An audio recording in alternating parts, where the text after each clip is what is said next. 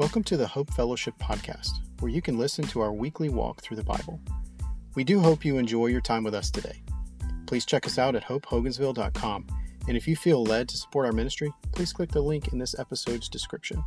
Now, here's this week's walk through the Bible.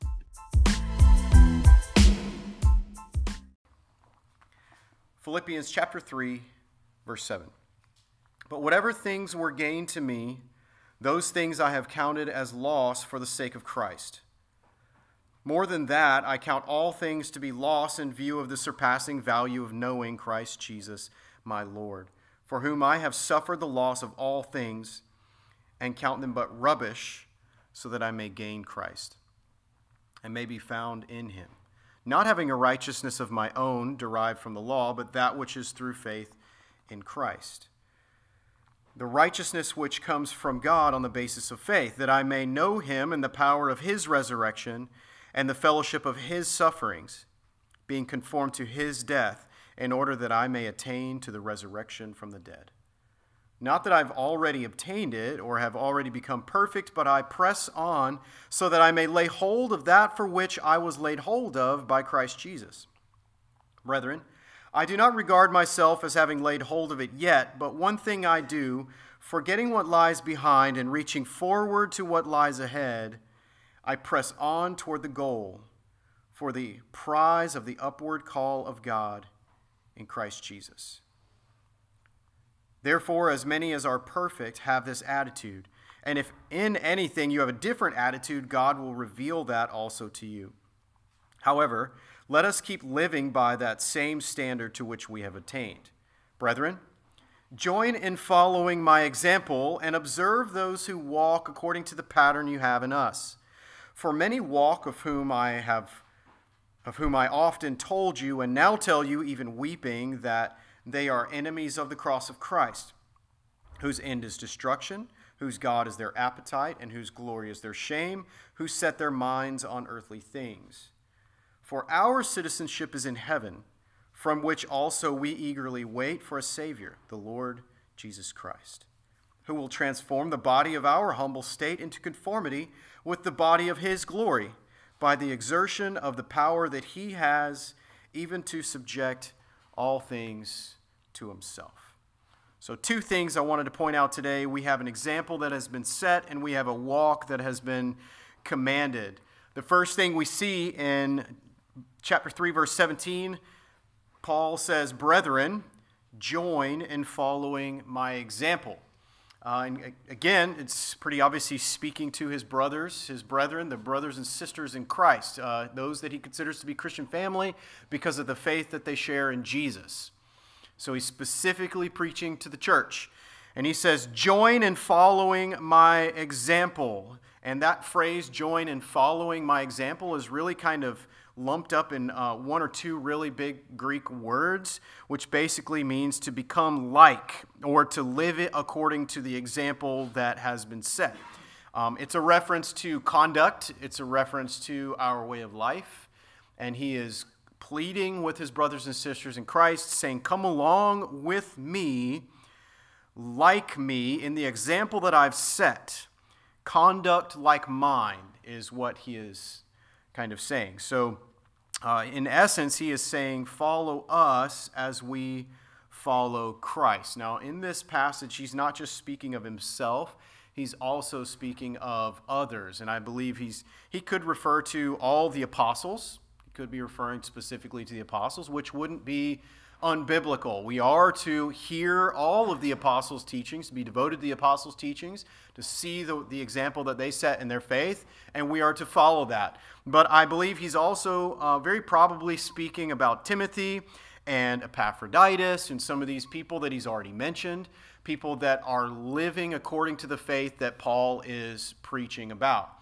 And he would be also speaking about any other brothers and sisters in Christ who are actively walking in this same fashion. He's basically saying, I am following Jesus, and there are others who are following Jesus in this same way.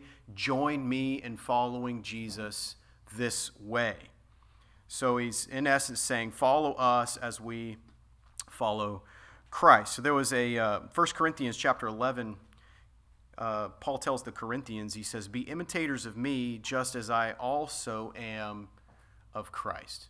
So he's not just simply saying, Watch me do what I do because I'm the best example. You know, I'm doing everything right, so I want you guys to follow me, and that'll probably get you on the right path.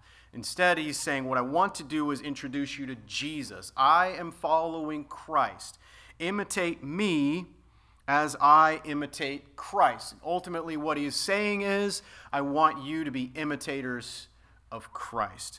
Another example is 1 Thessalonians, and I wanted to read this one to you 1 Thessalonians chapter 1, verse 5 through 8. Paul tells the Thessalonian church, he says this For our gospel did not come to you in word only, but also in power and in the Holy Spirit and with full conviction.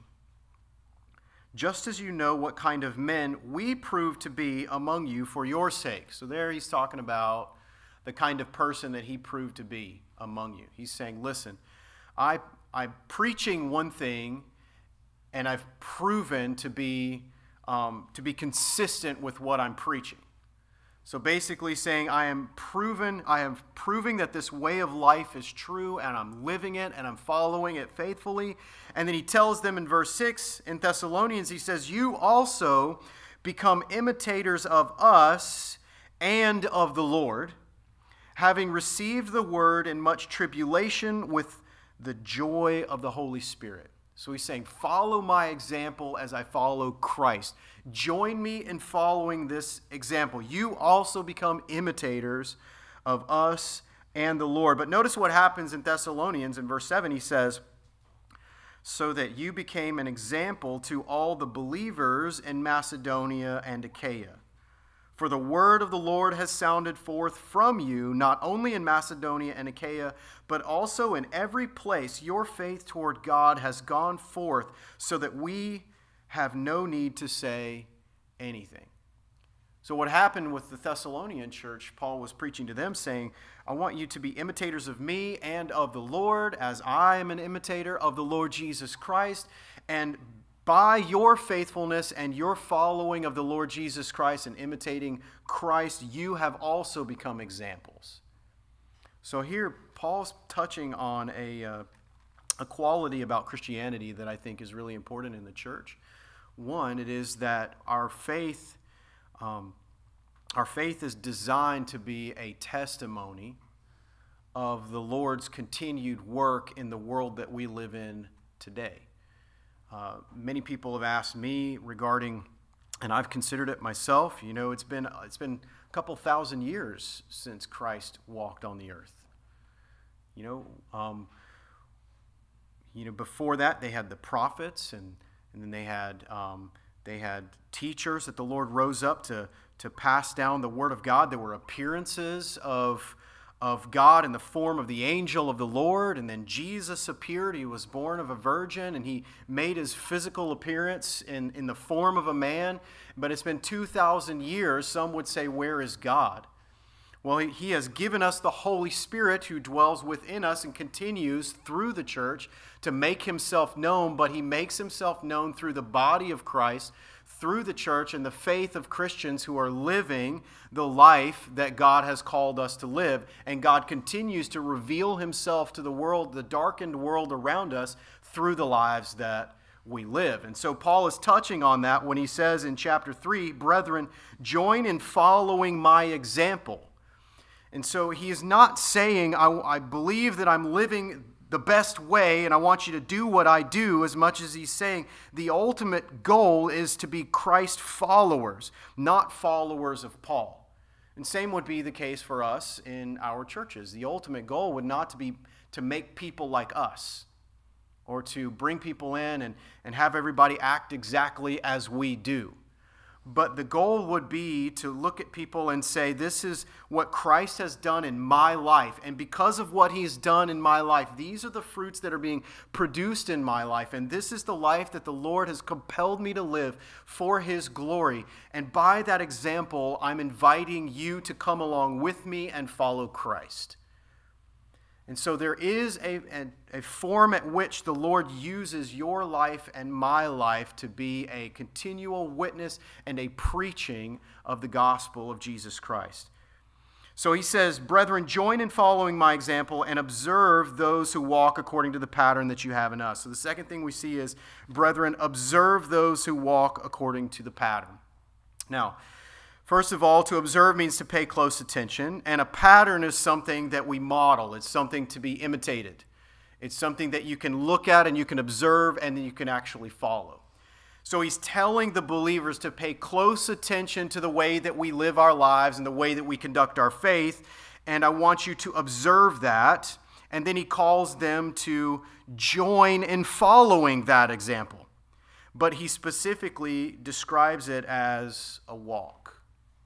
He describes it as a walk. There in verse 18, he says, For many, or in 17, he says, Observe those who walk according to the pattern you have in us. Now, the concept of a walk is, has, um, is all the way through the Bible. I'm going to read a few examples of that. This past week in our men's Bible study, we talked about, um, we kind of started our study in the book of Proverbs, and we talked a little about Solomon and uh, I'm just going to read one of those verses because it highlights this that Paul's talking about this morning. It talk, he's talking about the walk, the way that we are to live our lives.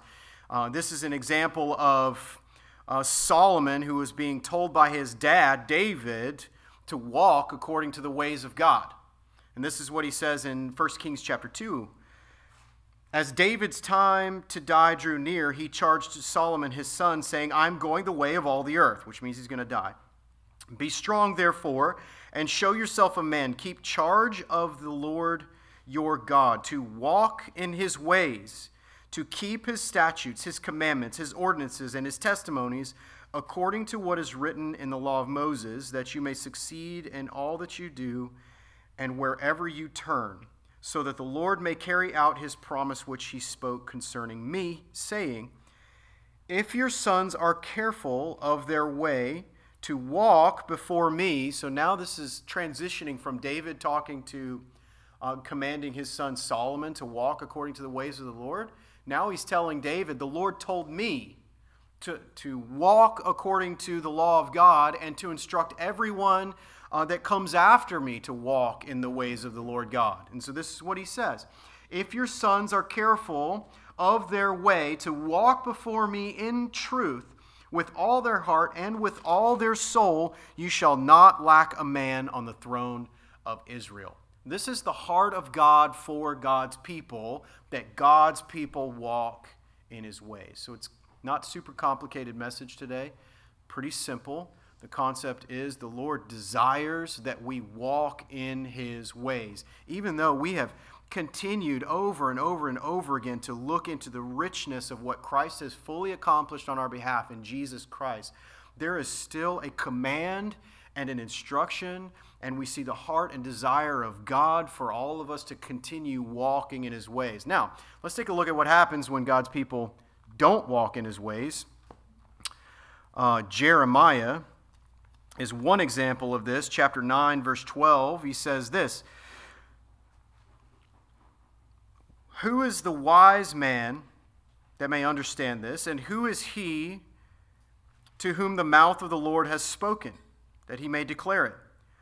Why is the land ruined, laid waste like a desert, so that no one passes through? The Lord said, Because they have forsaken my law which I set before them, and have not obeyed my voice, nor walked according to it, but have walked after the stubbornness of their heart and after the Baals as their fathers taught them. Now, this is unfortunate considering we see the pattern of David teaching his son to walk in the ways of the Lord. And you have occurrences where God appears to a man of the Old Testament and commands them to walk in the ways of the Lord and to instruct their sons to do so and to not cease instructing their sons to do so. But somewhere along the line, or often along the line, as men grew and forgot the Lord or forgot the things that the Lord had done, as generations came and went, as kings came to thrones and became evil and were deposed, they came they grew into these patterns of disobedience and even continued to teach their sons to walk in disobedience. And so this is what they said. Uh, and this is what Jeremiah said. Because they have forsaken my law, which I set before them, and have not obeyed my voice nor walked in it, but have walked after the stubbornness of their heart and after the Baals, as their fathers taught them. Therefore, thus says the Lord of hosts, the God of Israel Behold, I will feed them, this people, with wormwood and give them poisoned water to drink. I will scatter them among the nations whom neither they nor their fathers have known, and I will send the sword after them until I have annihilated them. You know, there is time and again uh, occasion in the Old Testament when the people of God rebelled against the Lord and forgot his ways and refused to honor the walk that the Lord had called them to live and in obedience to him and even began to teach their children to walk in disobedience, that the Lord would allow destruction to come upon them as a form of uh, punishment and judgment. He always preserved a remnant, and there was always a man on the throne and ultimately, Christ came to the throne of the nation of Israel. But the Lord's heart has not changed regarding his ways. The Lord's ways, what is righteous, will always be righteous. What is evil will always be evil. And here Paul is inviting his church to walk in the ways of God. We have come to know salvation in Jesus Christ, and we live by walking according to uh, the righteousness of God. Here's another scripture where you see the heart of God on display that I think is a really beautiful scripture Psalm 119. We probably know much of this really well. But look at how Psalm 119 starts. And this kind of refers to the blessings that God desires to give to those who are walking according to his way and the heart that we should have. The psalmist has this heart where he desires and longs to walk in the ways of God, and he's praying for the power of God to lead him in that way. This is what he says How blessed are those whose way is blameless. That's, that's a walk, that's a way of life. Now, the word walk is not complicated. In Greek, it means walk. Okay? It's just it's the way we live. So when, when you look at Scripture, anything that refers to conduct or way of life or walk, it's speaking about the way we live our lives. Blessed are those whose way is blameless, who walk in the law of the Lord. How blessed are those who observe his testimonies, who seek him with all their heart. They also do no unrighteousness, they walk in his ways. You have ordained your precepts that we should keep them diligently. That, that is a really special phrase right there that the precepts of God have been ordained. He chose them to be for a reason and for a purpose. The precepts of God were given to us for the purpose that we would obey them and walk in them. And that has not changed. And then the heart of the psalmist oh, that my ways may be established to keep your statutes. Then I shall not be ashamed when I look upon all your commandments. Hear what he's saying. He, he longs to be able to look at the law of God and not in response be ashamed of himself. How many times do we spend time when we open God's word and when we study it and we break open the law of God or the instructions of God and we hear the, uh, these, these institutes and precepts and teachings and we see the character and the holiness of God come forward, but it also reveals the wickedness and the sin of our hearts, and we feel ashamed because we know the sinfulness of our own hearts. The psalmist is longing for the day that he will one day be able to look at all of the law of God and not be ashamed of himself. He says, Oh, that I he says, To keep your statutes, then I shall not be ashamed. When I look upon all your commandments, I shall give thanks to you with uprightness of heart. When I learn your righteous judgments, I shall keep your statutes. Do not forsake me utterly. What a beautiful example. Here's one more from the book of Ephesians. The book of Ephesians, um, chapter 2. It speaks a little bit of the way we used to walk but the way that we now walk. In Ephesians chapter 2 verse 1, he says, "And you were dead in your trespasses and sins, in which you formerly walked according to the course of this world." So now he's speaking about who we used to be, our former lives. We were dead in our sins. This was our way of life. according to the course of this world, according to the prince of the power of the air, of the spirit that is now working in the sons of disobedience. So, in essence, we were sons of disobedience who were formerly walking according to the ways of the world as children of the devil, is what Paul is talking about. And then he says, Among them we too all formerly lived in the lusts of our flesh, indulging the desires of flesh and of the mind, and were by nature children of wrath, even as the rest. So he's being very graphic about who we actually are in our sins. And that's very true about any people who are not right with God and walking by faith in Jesus Christ, even if they are quote unquote good people who have found a way by some religious standard to produce a form of morality. And we've studied the theology of Paul, and we know that even in that, um, there is none righteous, no, not one. So, this is the description of what a person's true nature is. This is how we are born. But God, being rich in mercy, because of his great love with which he loved us, even when we were dead in our transgressions, made us alive together with Christ. By grace you have been saved. And raised us up with him and seated us with him in the heavenly places in Christ Jesus, so that in the ages to come he might show the surpassing riches of his grace and kindness toward us in Christ Jesus. For by grace you have been saved through faith, and that not of yourselves. It's a gift of God, not as a result of works, so that no one can boast. So, there, this is who we used to be, but God, rich in mercy, while we were dead, brought salvation to us, made us alive together with Christ. By grace, not by works. These are, these are the parts we memorize because we love them so much. But what does it produce in verse 10? For we are his workmanship, created in Christ Jesus for good works, which God prepared beforehand so that we would walk in them. So the Lord has redeemed us fully and completely, and we stand uncondemned before the throne of God. But we have been given a life to live on this earth, and it is the Lord's intention that He continue to transform us by the renewing of our minds. That sanctification process is taking place so that the life that we live on this earth will reflect the citizenship that we have in the kingdom of heaven, so that the walk that we walk on this earth will reflect the holiness and the righteousness of God. So that's a little bit of the theology of the walk of God throughout the Bible. But when you come to Philippians chapter 3, Paul contrasts that with some people who are not walking according to the way of God. Look what he says Brethren, join in following my example and observe those who walk according to the pattern you have in us. For many walk, of whom I often told you and now tell you, even weeping, that they are enemies of the cross of Christ. So now Paul talks about the many. There are many people. And he's calling the brethren, the brothers and sisters in Christ, to walk a very specific way.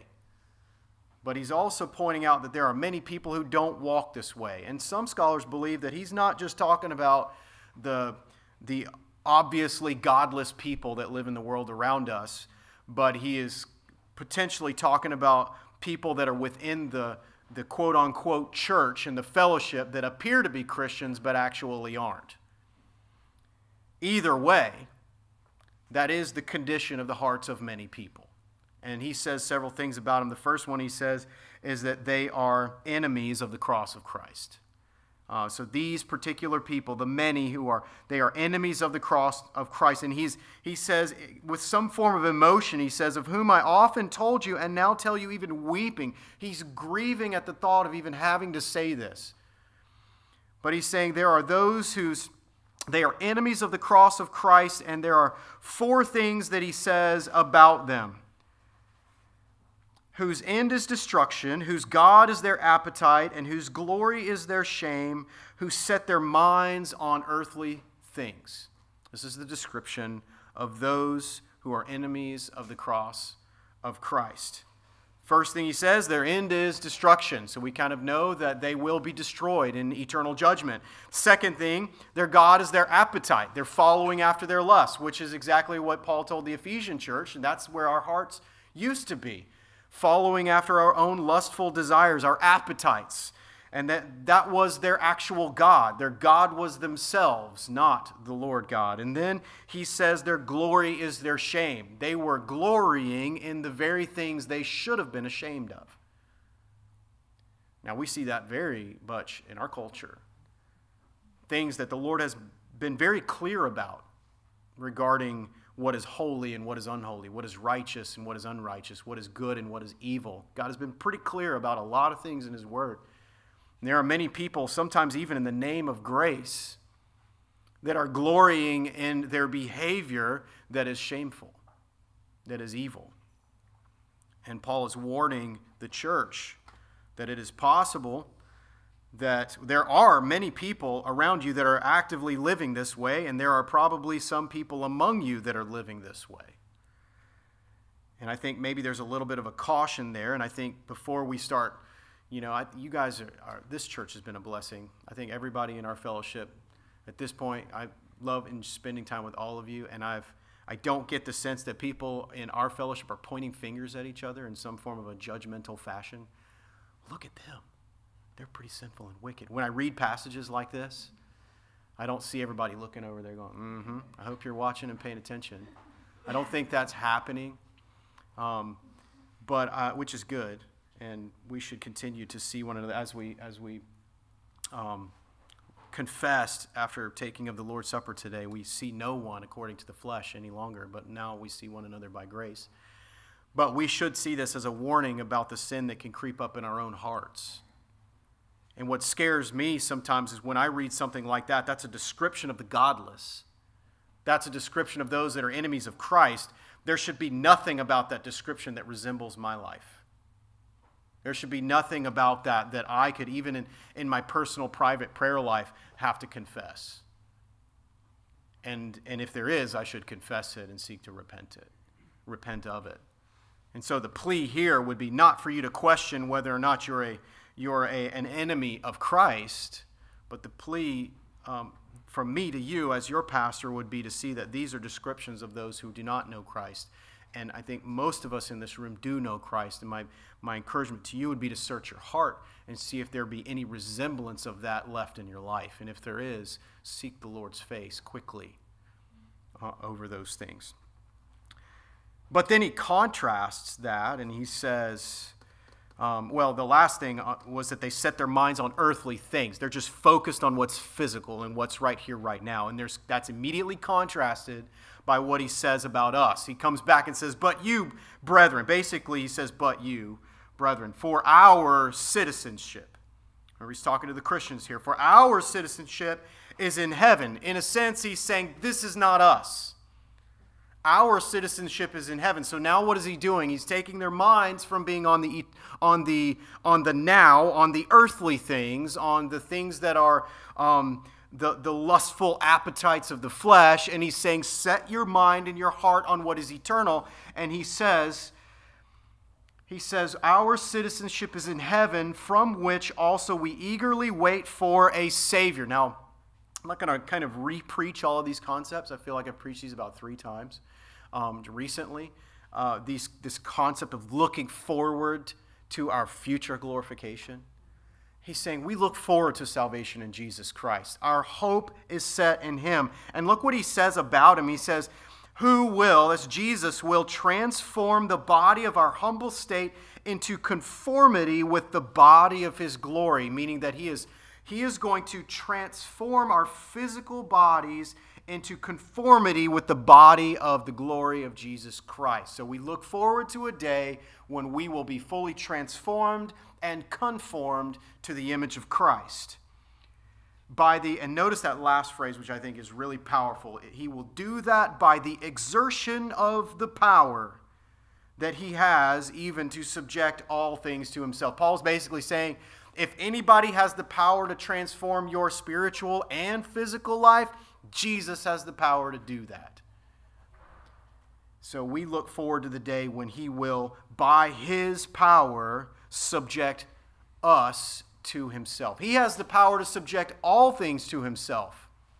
And we have confidence knowing that he has promised to subject us to himself. And he has the power to accomplish it, and he will do it. And so we look forward to that. Now, I'm not going to read all the verses. You could go back and read Romans chapters 6, 7, and 8. And you can, if you read them all together, you really probably should just read all of Romans in one shot. But if you just go sit down and read chapter 6, 7, and 8, uh, you kind of get this, this struggle that Paul has with his flesh, where he's saying, you know, I, I do the things I don't want to do, I don't do the things that I want to do. My heart agrees with the Lord and his righteous ways, but my flesh does not.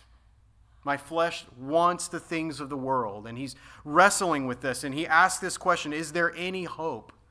Is there any hope for this body of death that I'm living in?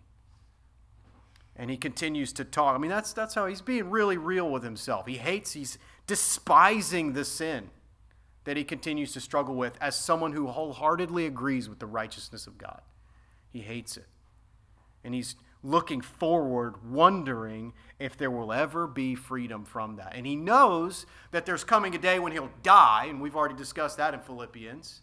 And he'll be set free from all that and glorified in Christ Jesus. But, and he also knows that there's value for him to keep living this physical life. But is there any hope for this physical life? And in, at the end of chapter 8, he says, There is hope even for the body through the power of the Holy Spirit that dwells in him. He's looking forward to the Spirit of God continuing to work out this transformation work in his behavior in this physical body that he has. Even now, the Lord, who has the power to subject all things to himself, can take our behavior and change it. He can change it. Even though you know that as disciplined as you can be, you're going to continue to find yourself walking in sin at times. But there is hope that by the power of the Holy Spirit, He will continue to work on you and change even your physical behavior, even the way that you live your life on this earth. I think that's a beautiful hope. So, in contrast to those who walk as enemies of God, we set our eyes on our eternal hope in Christ. We walk paying close attention to the conduct that's been given for us to imitate. So we set our hope in Christ. We keep our eyes on what is eternal, not on what is physical and, and uh, fuels our lustful desires in the flesh. And we focus, we pay close attention to the examples of all the Christians and godly men and women who have gone before us, especially, especially the apostles and the prophets, and the Word of God and the example of Jesus Christ. We we pay close attention to that and we walk accordingly. We walk accordingly. Philippians 4, verse 9. Uh, Mr. Bill mentioned this last week. I am going to come to this in a few weeks. I'm gonna, I have to read it today because it fits so well, and this is where I want to land. The things you have learned and received and heard and seen in me, this is Paul talking, practice these things and the God of peace will be with you. You know, I, um, uh, I just by way of example, I think um, I'm inspired by the faith that I see in my brothers and sisters in Christ. Uh, when I see the choices and the decisions and the way that um, y'all have chosen to live your lives, uh, compel it creates a wonder in my heart at the kind of walk that you have with christ that would compel you to to um, live the way that you've chosen to live. It's inspiring. And and it causes joy for me to see that the faith that i have i can share with others who seem to have the same source of joy and the same source of desire to glorify the Lord. And I think that's a little of what we're seeing in Paul. he's saying, I'm walking with the Lord, observe that and follow me. So, observe the example, join in this walk, and hope and glory in God. Let's pray together.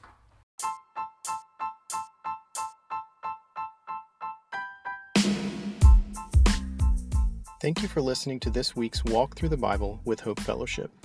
I leave you with these words from Numbers 6 24 through 26. The Lord bless you and keep you. The Lord make his face to shine on you and be gracious to you. The Lord lift up his countenance on you and give you peace.